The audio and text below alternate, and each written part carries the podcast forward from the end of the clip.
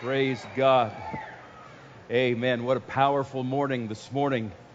Uh, we're ready for altar call already, but they put me on the schedule, so I've got to uh, put you off for another 45 minutes. But uh, we're going to get you, uh, get us all to the altar this morning. The Lord bless you. Uh, we're uh, going to give folks just a couple of more seconds to get seated. It's wonderful. Well, uh, bittersweet, I guess, is the word that keeps getting used. You know, looking at those pictures out there, uh, somebody said you should have kept your hair. I'm trying, man. I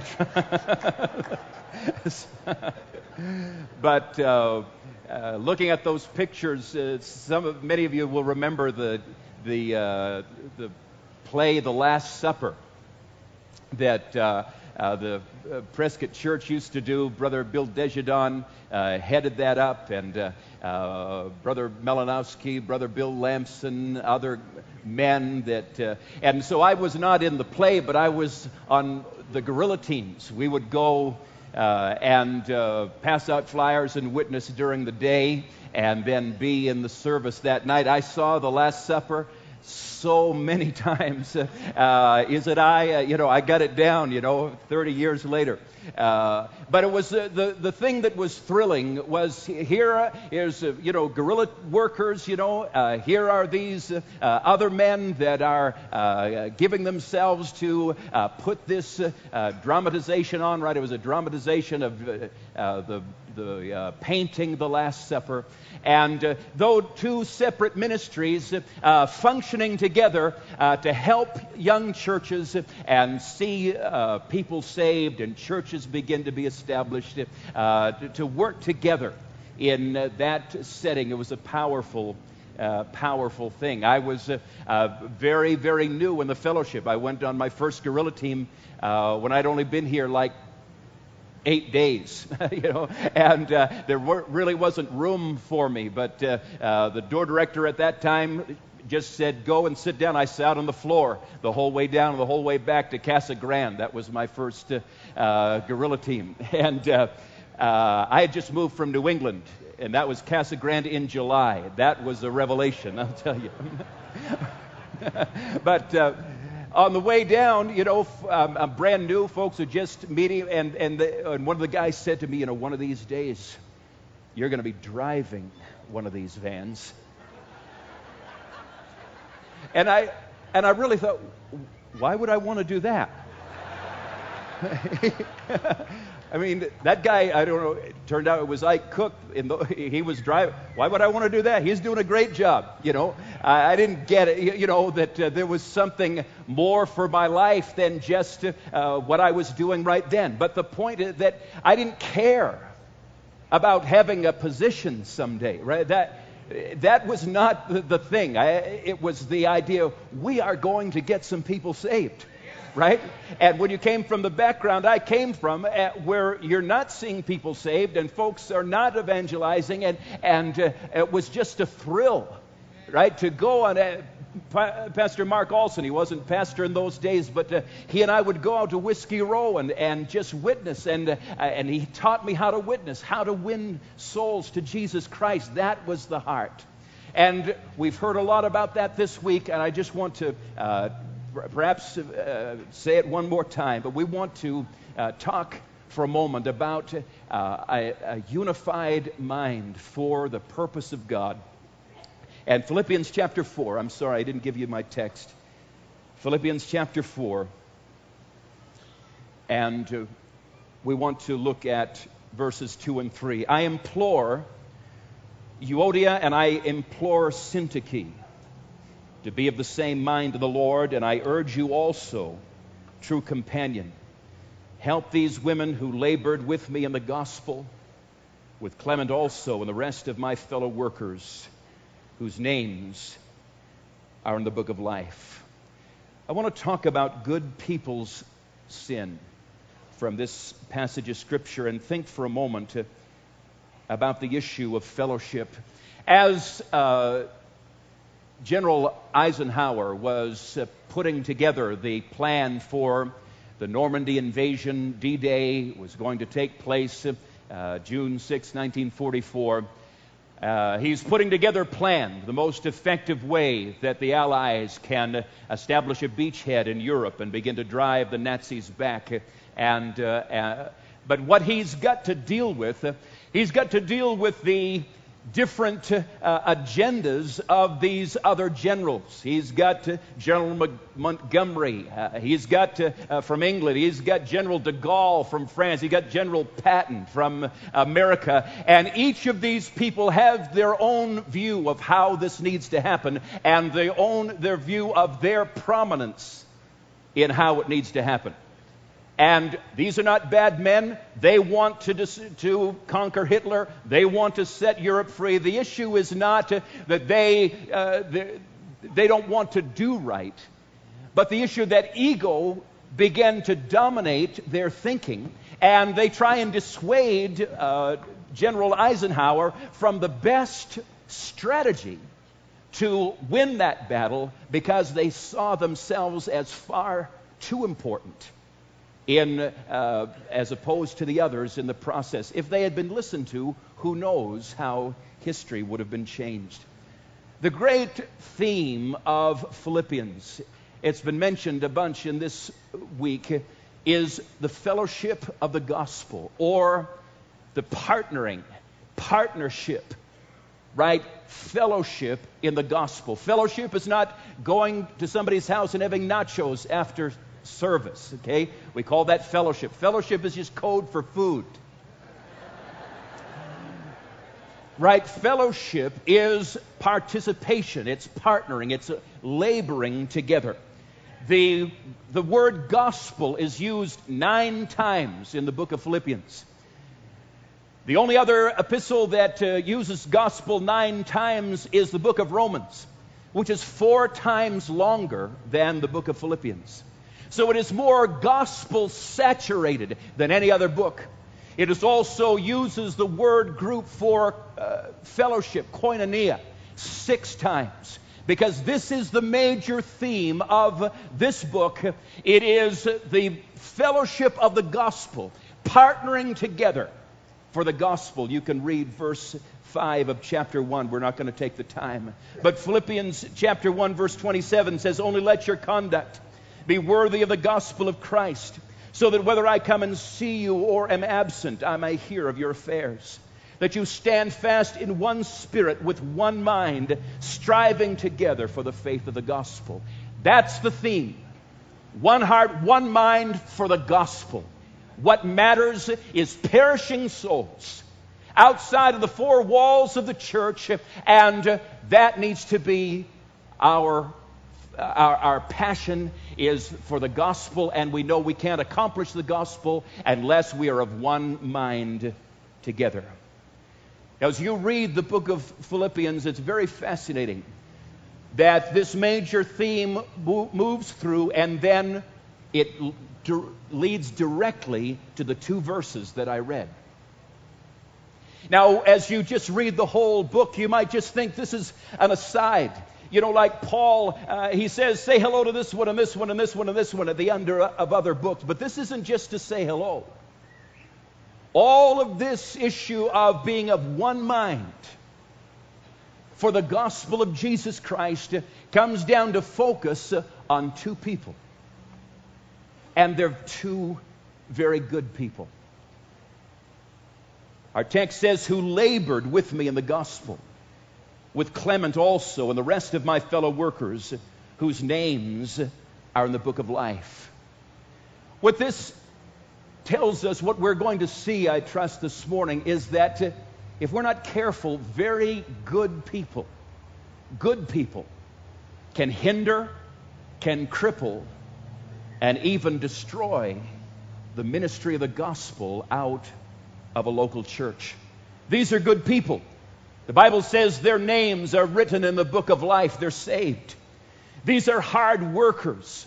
Paul calls them laborers. There's, it's a, actually a word, uh, an athletic term that really has to do with a struggle and contending.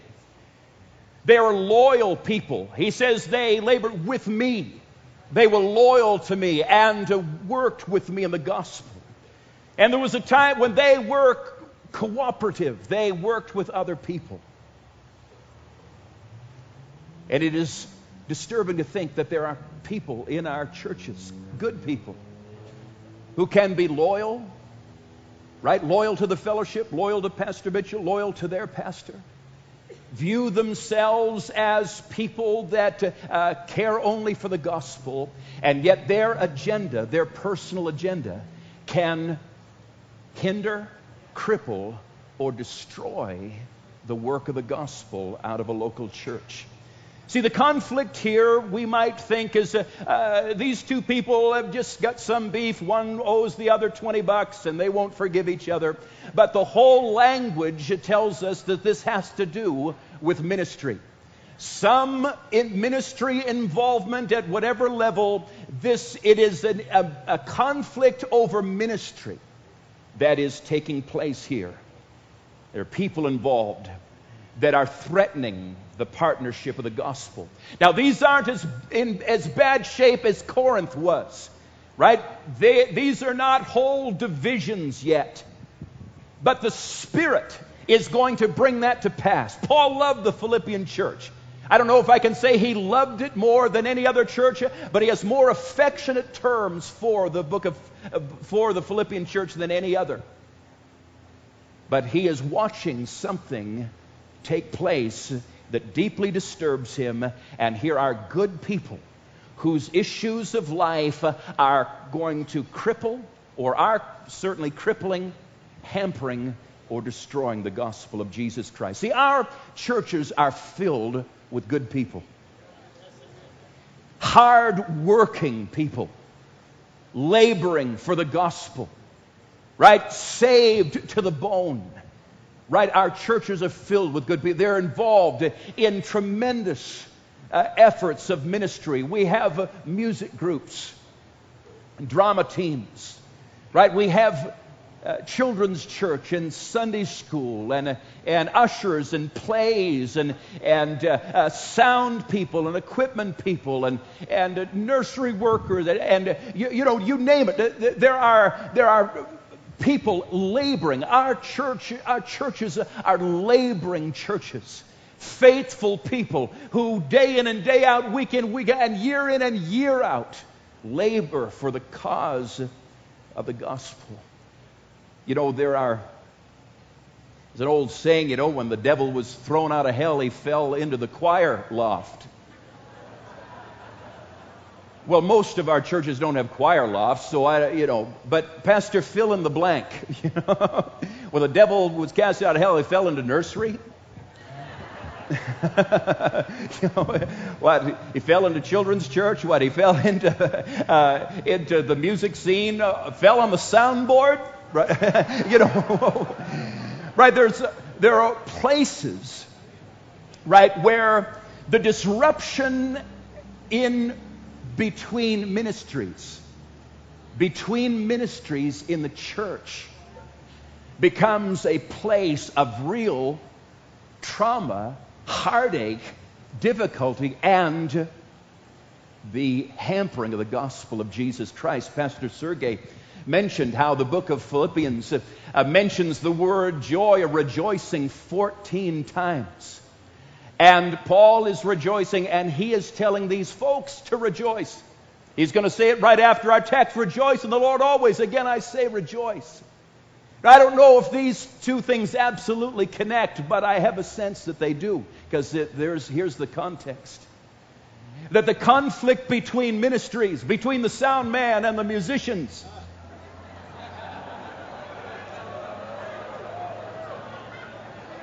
right? Between the Sunday school teacher and the ushers, right? Between the nursery workers and each other. you know, uh, you know, you've heard of WWF. We had a we had a DBF, diaper bag fighting. Uh, sisters going at each other with diaper bags uh, in the nursery. Man, we got.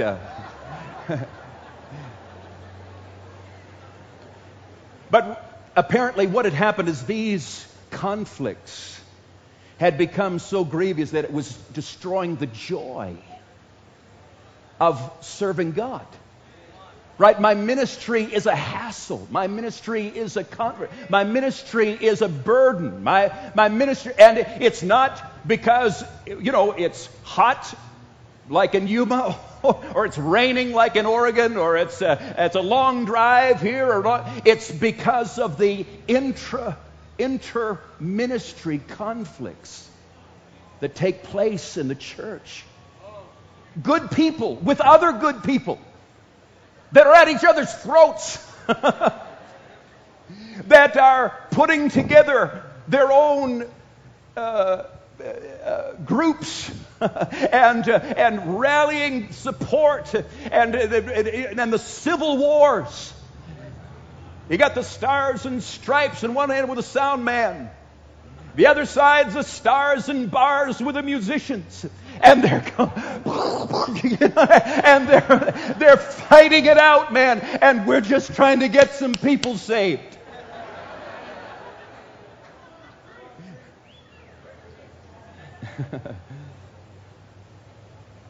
And every one of them would be shocked to think that their concern is not the gospel. See, and you need to get the no, Pastor, I just want a quality thing. I just want to, to be, okay, well, we're into that. We're into quality. But we're not into civil wars that are taking out our con- and making ministry such a grief and a burden. I want to talk about good people's sin.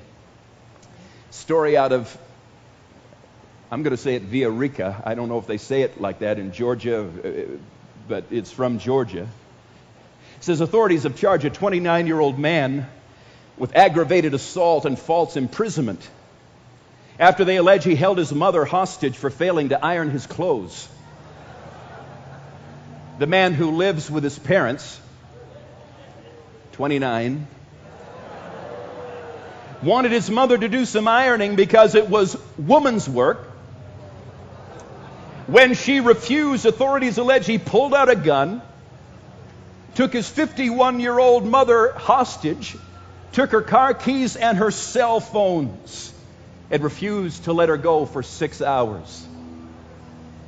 Some people have too high of an opinion of themselves. You know what? If you're 29 years old and still living with mama, you know what? You don't have any credibility. Iron your own stinking shirts, dude. Some people are too convinced of their own importance and they're so easy to look at somebody else and put them down. See, we know, I talk about good people's sin. And we know that good people can fail, right? Good people, human frailty and stumble, and, and we heard such a profound message from Pastor Olson yesterday. But I'm not talking about the potential of good people to fail. We're talking about good people doing good things and sinning in what they're doing. Not some secret sin that's uh, them and their mouse when the lights go down. We're talking about something that can happen as they're doing their ministry. The besetting sin of good people is selfish ambition and rivalry. Paul addresses these two people. Now, this is remarkable. You're not going to find something else quite like this in all of Paul's letters, right? That he speaks to two people.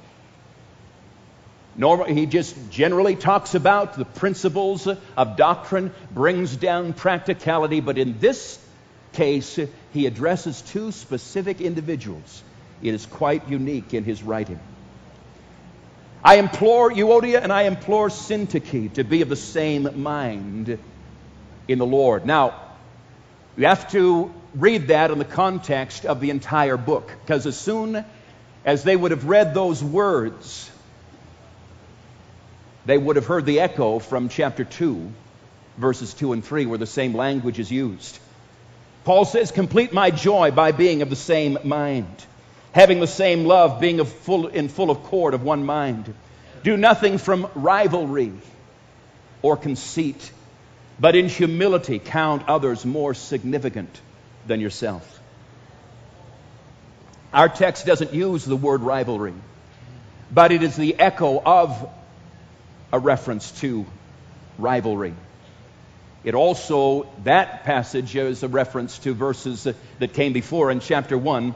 Look at Philippians 1 15 and 17. Some indeed preach Christ from envy and rivalry, but others from goodwill.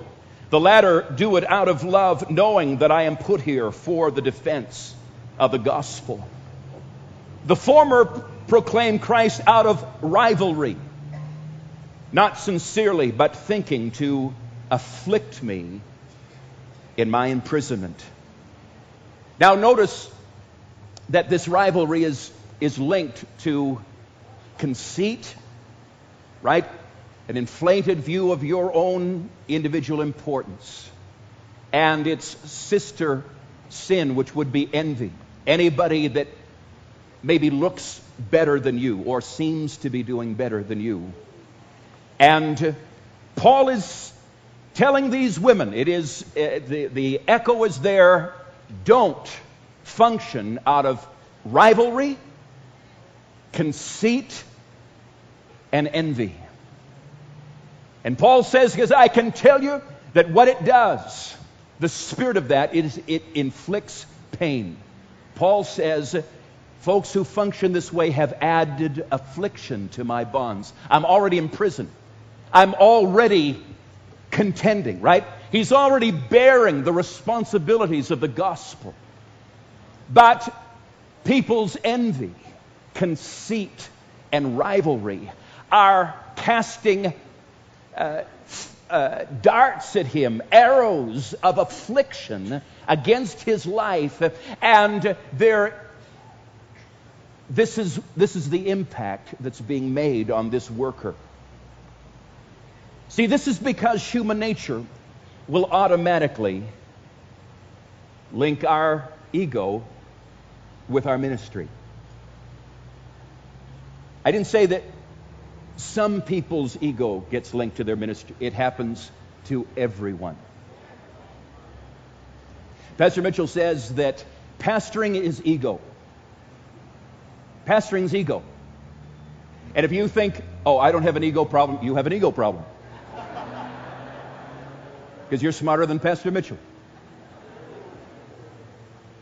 It's the person who recognizes that, not denies it. Oh no, Pastor, I would do anyway, go anywhere. I will. I'll clean toilets for Jesus. Well, that's great, as long as they put it in the conference video.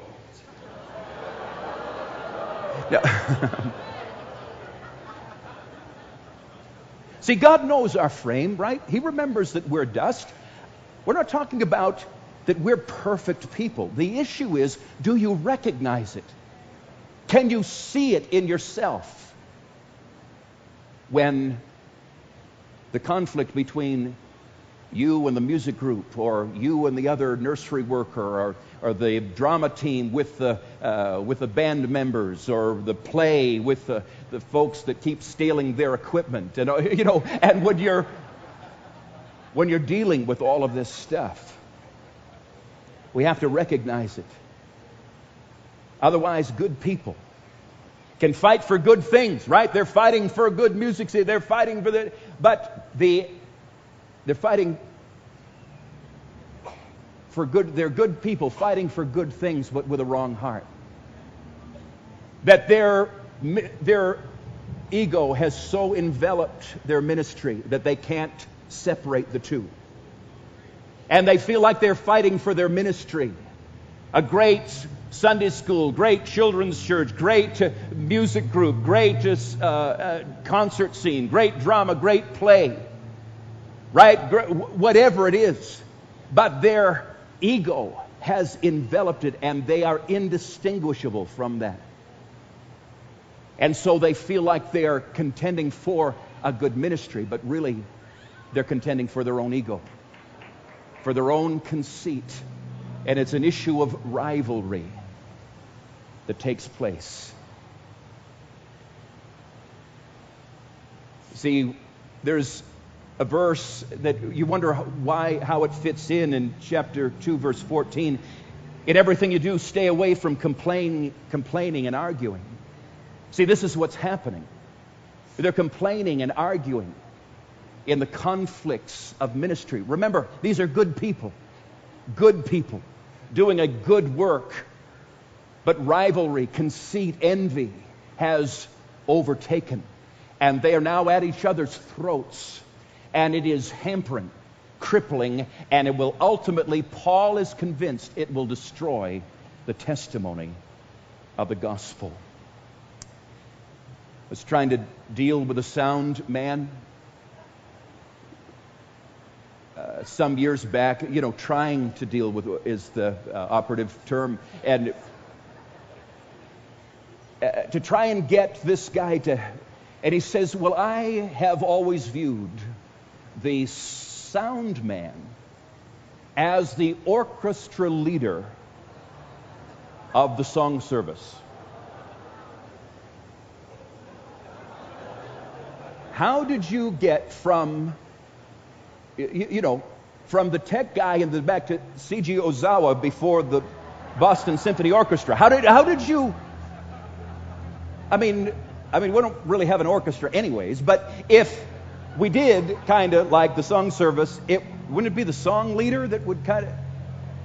You see what I'm saying? It's like eh, to try and convince him that that was a incredibly egomaniacal statement just like, no, you're not even getting any revelation. I am just trying to make this for the glory of God so we can worship Him and give Him praise and He can be honored and He's convinced. You see what I'm saying? And good man, labor, be there. You know what? You, you hear me? And yet somehow, ego had so enveloped the ministry that they were indistinguishable. And so he thought he was fighting for quality ministry, he was just fighting for his own ego. See, what happens here is very uh, cruel because envy always manifests in accusation, doesn't it? Right? Pilate knew that for envy, the religious people sent Jesus to be crucified. For envy, the religious leaders in the book of Acts dealt with Paul and accused him of all kinds of things. See, this is how to tell if you've got envy in your heart, brother or sister. Is that you look at your competitive, your competitor in ministry, which shouldn't be in the first place, and see in them all kinds of bad motives and just egomaniac and he's this and they're that and they never do right, and all you can think is evil about them. If all you can think is evil about your brother or your sister, then you've got an envy problem. Right? And that is because your ego has enveloped your ministry so that they are indistinguishable. Magnifying thoughts, uh, uh magnifying faults, I mean. Seeing faults there were, where there were no faults. How are you supposed to find fault in the Lord Jesus Christ? How are you supposed to find faults in the Apostle Paul? He was a human being, a frail human being, no doubt. But hey, in terms of human beings, he was kind of up there in the top one percentile, wouldn't you give it? But see, envy doesn't see that. Envy just looks at the wickedness. It inflicts pain on the participants, it hampers, cripples, and can destroy the work of the gospel. Now, I know that, and, and it is a valid thing for you to say to me, Pastor, you know what? There are always going to be conflicts between these groups, and they're always going to, and I understand that. You know, I understand that people can get heated at a at a practice and you know, folks, uh, you, you, know, that one drama team stole all the equipment from the play and so they're ticked at each other. You know, that's, that's life. That's part of it. I'm not talking about the fact that sometimes it gets a little heated ab- around our things. I'm talking about something different, right? Where this becomes a continual source of aggravation and conflict and burden, right? Where people start forming into camps. And you're you in your ministry or overseeing your ministry, you're speaking, yeah, those drama people or those musicians or that sound guy, those children's church, those Sundays, uh, those usher, you know, just fill in the blank.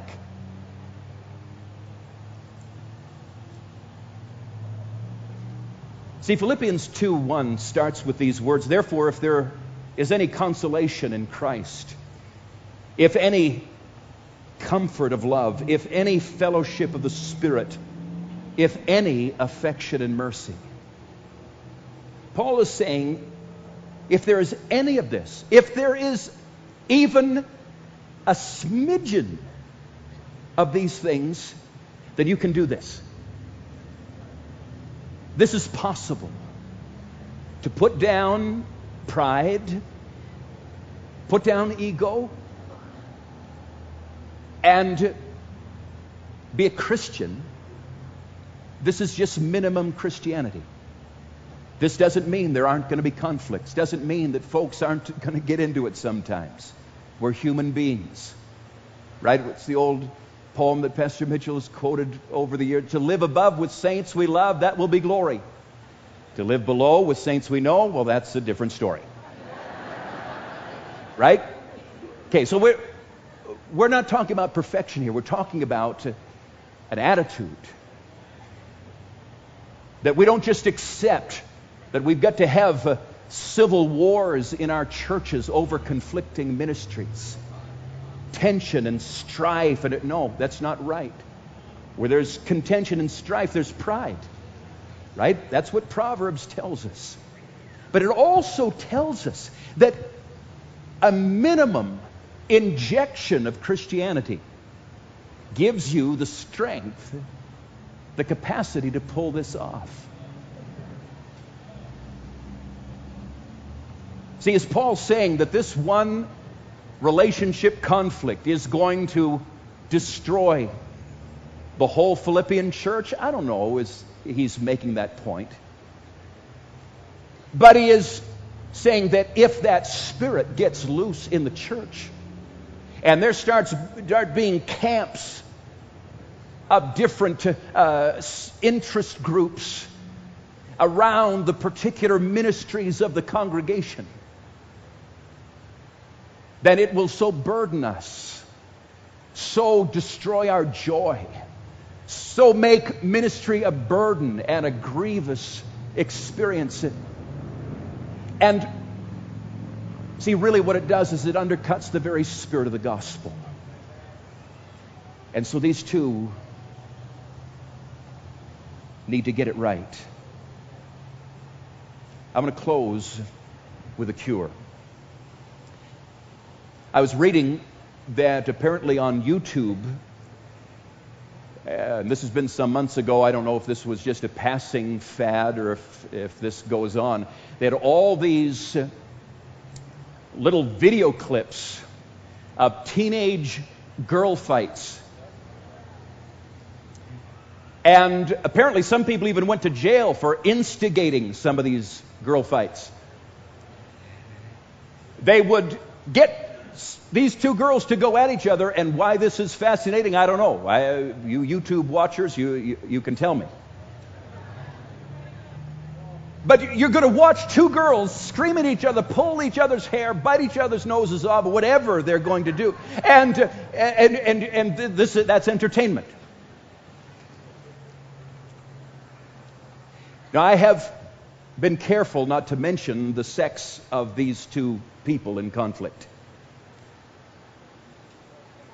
It's two women. The reason I haven't mentioned it is because I didn't want all you men to shut your ears off and say, well, you know, this is just for them. No, I, Paul wouldn't be dealing with in this realm if it is just to try and get two women to get along. This is a spirit, it's an issue, whether you're male or female. But what I think is interesting, and, uh, you know, this isn't doctrine. Don't write this into the cover of your Adam Clarke's commentary or something. I'm just. The thing about girl fights is they're emotional and they're cruel. and this is the thing about the fights that go on out of envy and rivalry and conceit. They are emotional and they are so cruel.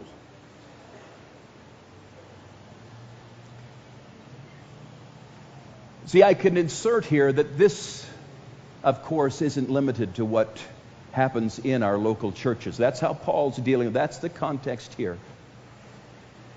But of course, this is entirely possible from church to church, from pastor to pastor, from pastor that uh, you've got a Bible study happening Friday night, so Pastor Mitchell's preaching a rally, you know, five blocks away, but you can't go.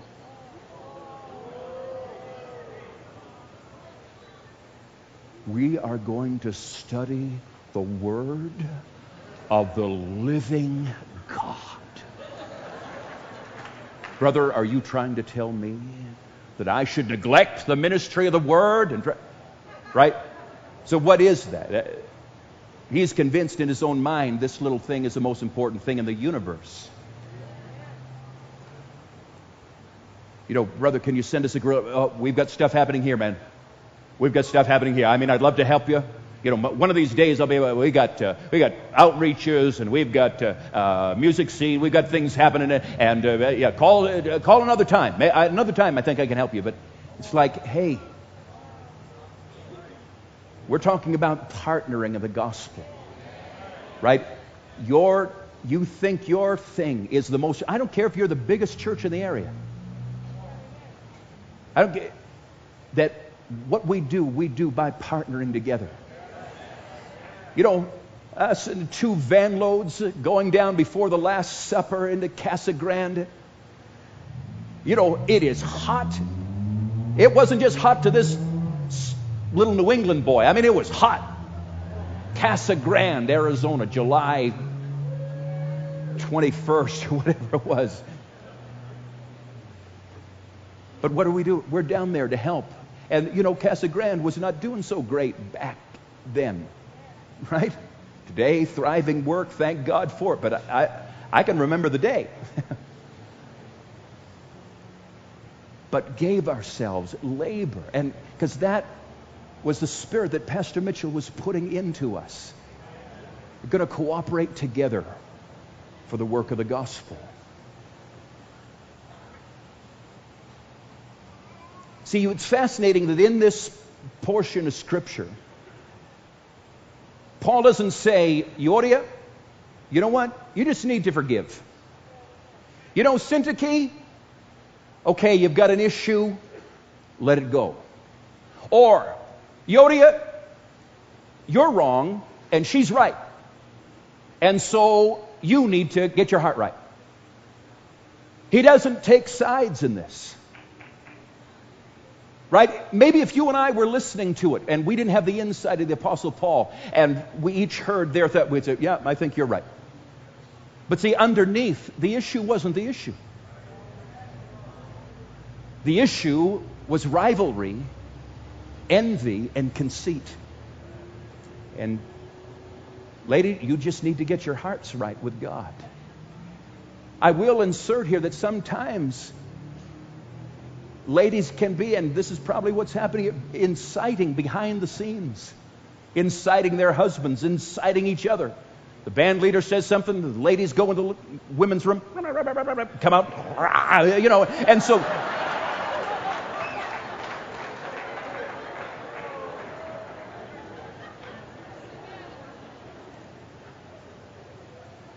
You know, there's just a jealousy that, that is something that you wrestle with? You know, you can tell me I'm being a male chauvinist. I'm just, I've been pastoring for a while.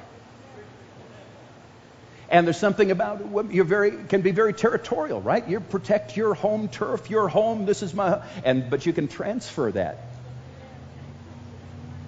to your ministry. You're singing in music, but now this music group, uh, you know. And so you have to.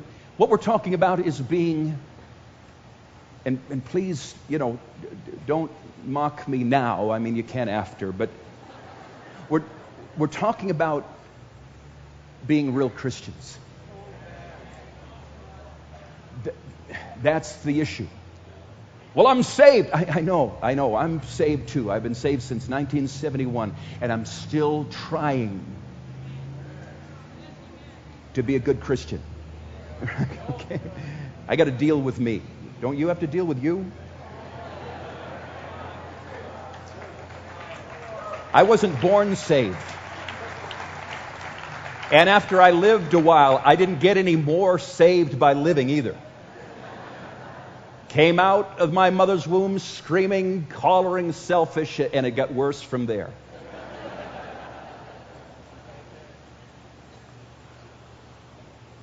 But Philippians says that ministry is not the place to feed your ego, it's a place to empty it.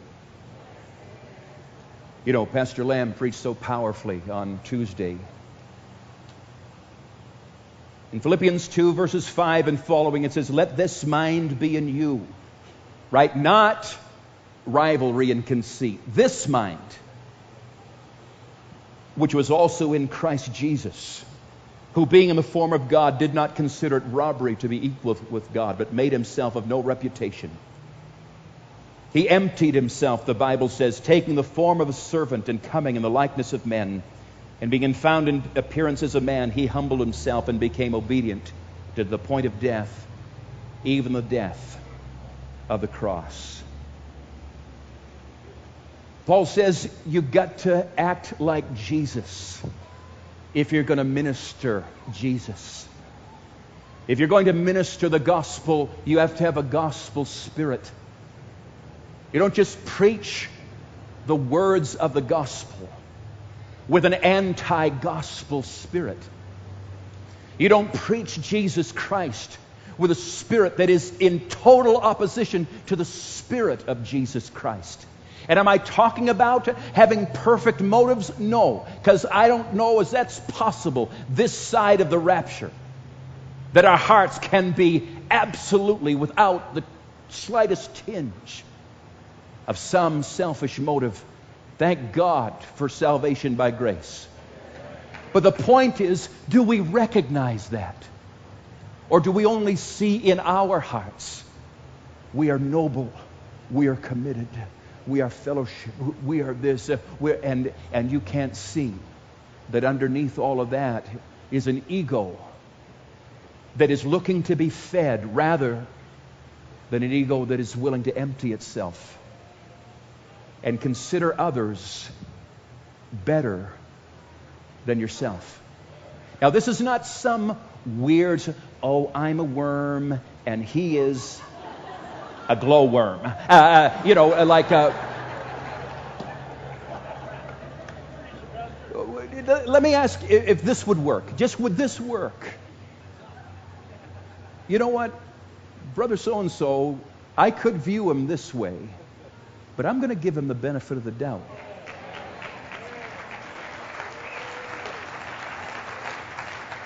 You know, if I can make a righteous decision for Jesus, if I can care about the gospel, if I can, you know what? I'm going to grant that my brother can do that too. And not that I'm the only one saved in this whole church.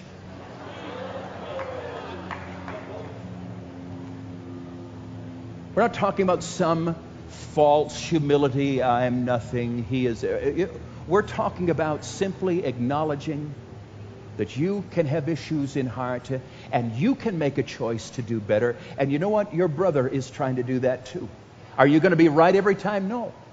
But what's the, uh, what's the alternative? Cynicism.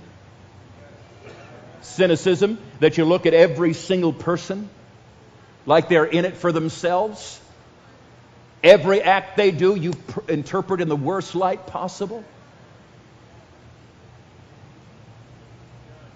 You know, we're still here today because, for many reasons, certainly, but for one of them is because our pastor never got cynical. For all the people that have burned him, ripped him, and all the rest, to, to be able to still believe in people and still invest in people, that's a real Christian.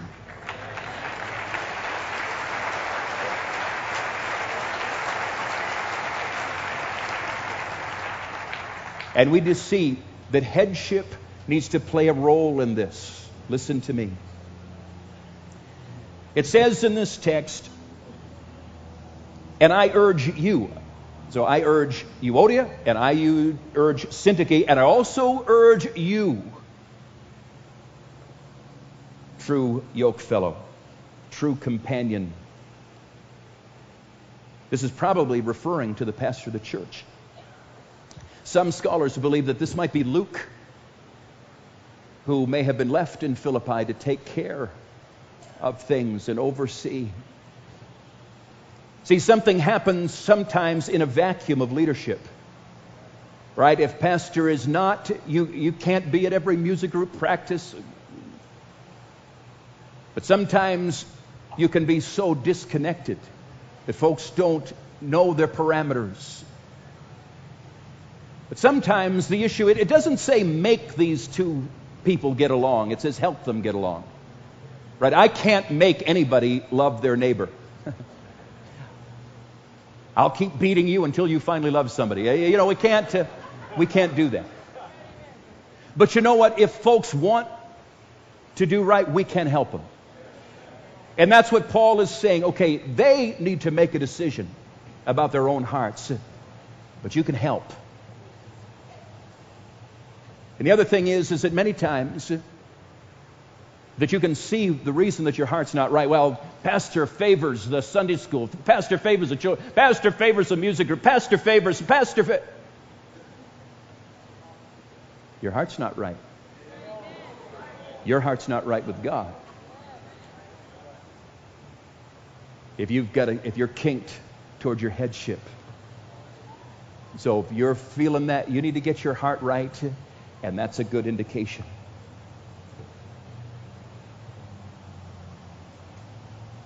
There's help from heaven. Thank God.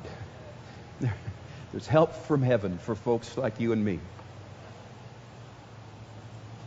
See, Paul really appreciated the contribution of these people to the work of the gospel.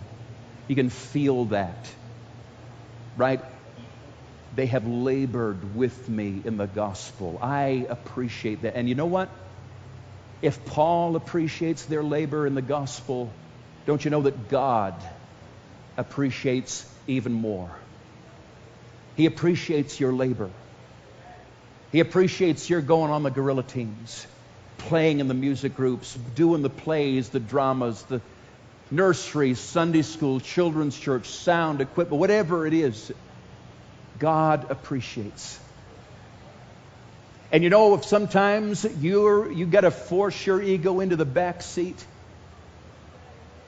you need to know that that is the stuff of the reward of heaven. Jesus didn't consider it robbery to be equal with God, but emptied himself and took the form of a servant. Therefore, God has highly exalted him and given him a name above every name that in the name of Jesus every knee shall bow in heaven and earth and under the earth. Well, you know, I've been faithful a long time. I still haven't been recognized. You know, Jesus is still waiting. Every knee hasn't bowed yet. He's still waiting. But it's coming. And so it will to you. Because you're a joint heir with Jesus Christ. Did you know that? That means God is just as committed to your destiny and your reward in eternity as he is to that of Jesus Christ. Can you rest in that? Can you rest in that if you're overlooked? Can you rest, rest in that if you get criticized by pastor and that one doesn't? Right? Can you rest in that? That you've labored all this time and you've never felt the appreciation you think. Can you rest in the fact that, you know what? God's just as committed to rewarding me in eternity as he is Jesus Christ. I know this isn't uh, in every witness of this passage, but there are some of your Bibles that will say the grace, this text says, the, this book ends, the grace of our Lord Jesus Christ, and adds this phrase, be with your spirit. Paul doesn't always close his letters like that. Only four letters does he close that way. And if we were to say that that would have to do with your something of the heart, the attitude of the heart, that Paul says there's grace available to help you have a right spirit. Right to forgive if you've had a wrong spirit. If you repent, it's grace to help you with your frailty, if you struggle to maintain a right spirit, there's grace available to help you. If you make a decision, God will help you. There's grace that can move from your spirit, that now folks don't hate you in church anymore. Folks aren't quitting your ministry because they can't stand being around you, but there's a grace that moves from your spirit and ministers to people's lives. If there be any consolation in Christ, if any bowels of mercy, if any fellowship, right? If there's any grace at all at work in us, we can pull this off. We can dethrone our ego by the grace of God and consider others more important than themselves. If you were here this weekend, do you know it was just a glorious, glorious time. That Sunday service, those Sunday services, talking about the wonderful things that have happened in our fellowship over the years. And, you know, I've not been able to be uh, in Prescott for the weekend before July for many years. In Yuma, we had the Harvesters Homecoming there, and uh, great uh, time. But it was was wonderful to to be able to be there for the God and Country thing, and uh, and in the 180 that night, and then in church, and then and the thing that impresses you, and I know I, I've been around a long time, but all the labor the float in the parade, all that went into that uh, God and country thing, all the labor that went into the just the 180 that night, the music, the video, the rap, the I, I mean, and you're just uh, it's like it's overwhelming. You know, putting it all getting back in, being in church the next day, and the ladies serving lunch to us. And then and then this you know putting all this together and it just and they keep those prescott folks man just boom boom boom.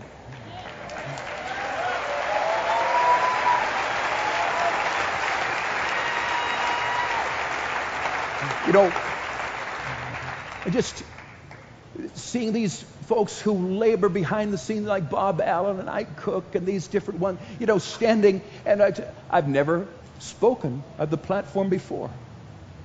Laboring faithfully behind the scenes for 40 years, the first time ever. Do you realize that's why we can do what we do? Because there's people who have dethroned their ego and just want to do something to win precious souls for Jesus Christ. Let's bow our heads and close our eyes.